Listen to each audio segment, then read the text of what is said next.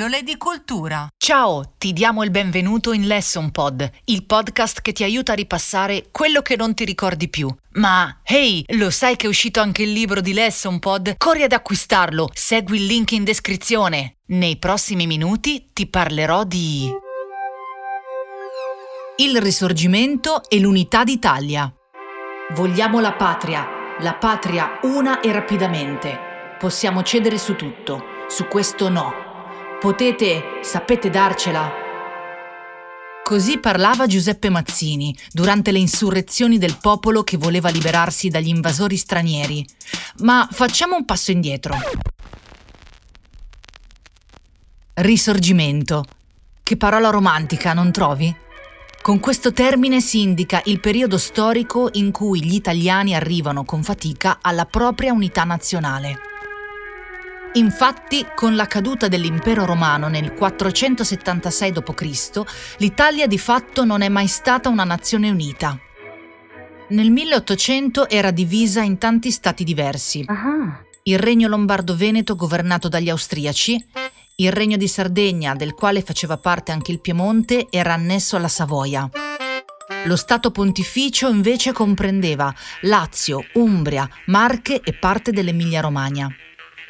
Leopoldo II, parente dell'imperatore austriaco, era a capo del Granducato di Toscana. Infine, il regno delle due Sicilie, governato dai Borboni, comprendeva tutti i territori dall'Abruzzo alla Sicilia. In questo contesto frammentato, fatto di stati e governatori di diverse nazionalità, si fa forte nel popolo il desiderio di ritrovarsi in un'unica nazione. Coloro che si impegnavano per assolvere a questa missione si chiamavano patrioti. Non potevano però agire alla luce del sole, o gli austriaci li avrebbero catturati ed imprigionati. Come era successo infatti a Silvio Pellico che durante la prigionia scrisse il celeberrimo Le mie prigioni. Si riunivano quindi in società segrete che hanno dato il via al periodo della carboneria, i cui componenti si identificavano come carbonari. Mazzini, che fondò la Giovine Italia, è di certo il più noto fra i militanti della carboneria, ma furono tantissime le personalità dell'epoca che si avvicinarono alla società segreta. La società delle giardiniere era invece il corrispettivo femminile della carboneria. Viva Verdi! Era facile vedere questa scritta in epoca risorgimentale sui muri delle città. Apparentemente innocua, in realtà era un codice che non inneggiava al famoso compositore, oh. ma significava Viva Vittorio Emanuele Re d'Italia. Oh. Viva Verdi. Appunto. La rivoluzione non fu pacifica e durò per ben 29 anni. I moti rivoluzionari presero ispirazione dalla rivoluzione francese del 1789 e ci vollero tre guerre di indipendenza per sconfiggere i regnanti stranieri.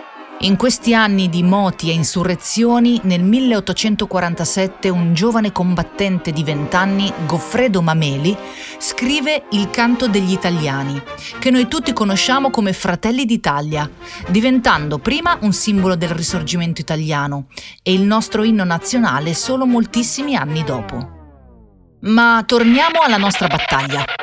Nel 1848 i territori del Lombardo-Veneto chiedono aiuto a Carlo Alberto di Savoia, re del Regno di Sardegna, che dichiara guerra all'Austria, dando il via alla prima guerra d'indipendenza, che però, nonostante la sconfitta di Novara nel 1849, non si conclude lì.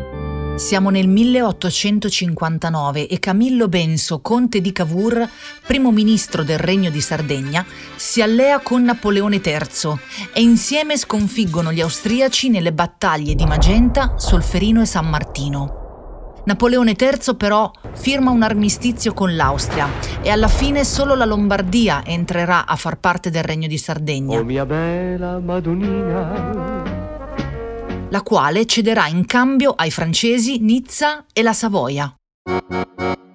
Mentre a Torino nasce il nuovo Parlamento, esteso a quasi tutti i territori del nord, nel meridione continuano i moti di ribellione contro i Borboni. All'unità d'Italia a questo punto mancano solo i territori del centro-sud. Nella notte fra il 5 e il 6 maggio 1860, dal porto di Quarto nei pressi di Genova, Garibaldi, l'eroe dei due mondi, parte con mille uomini alla volta della Sicilia. Sbarcati a Marsala, sfruttano il malcontento della popolazione e così Garibaldi e i mille, giunti a Calatafimi, sconfiggono i Borboni e, risalendo la penisola, liberano tutto il sud Italia, consegnando a Vittorio Emanuele II tutti i territori conquistati. Qui si fa l'Italia o si muore. Intanto, il Regno di Sardegna batte l'esercito del Papa nella battaglia di Castelfidardo e annette al suo regno anche le Marche e l'Umbria. L'Italia è unita. Il 17 marzo 1861 a Torino, capitale del Regno di Sardegna, il Parlamento nazionale si riunisce per la prima volta e proclama il Regno d'Italia e il suo re, Vittorio Emanuele II. L'unità vera e propria però era ancora incompleta.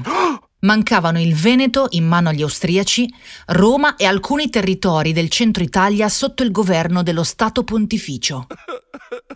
E così nel 1866, con la terza guerra d'indipendenza, il Regno d'Italia si allea con la Prussia, che vince la guerra e costringe l'Austria a rinunciare al Veneto.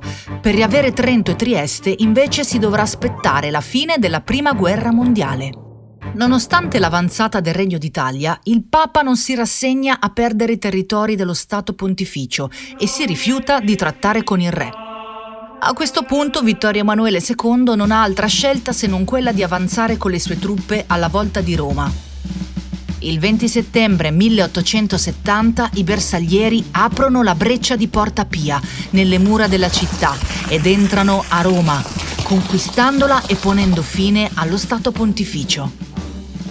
Al Papa viene concessa l'autorità su una parte del suolo di Roma, che diventerà la città del Vaticano, e la libertà di apostolato su tutto il suolo italiano, oltre ai contributi economici annuali per permettere alla Chiesa di mantenere le sue proprietà. Missione compiuta. Con lo spostamento della capitale a Roma, il completamento dell'unità d'Italia è stato finalmente raggiunto.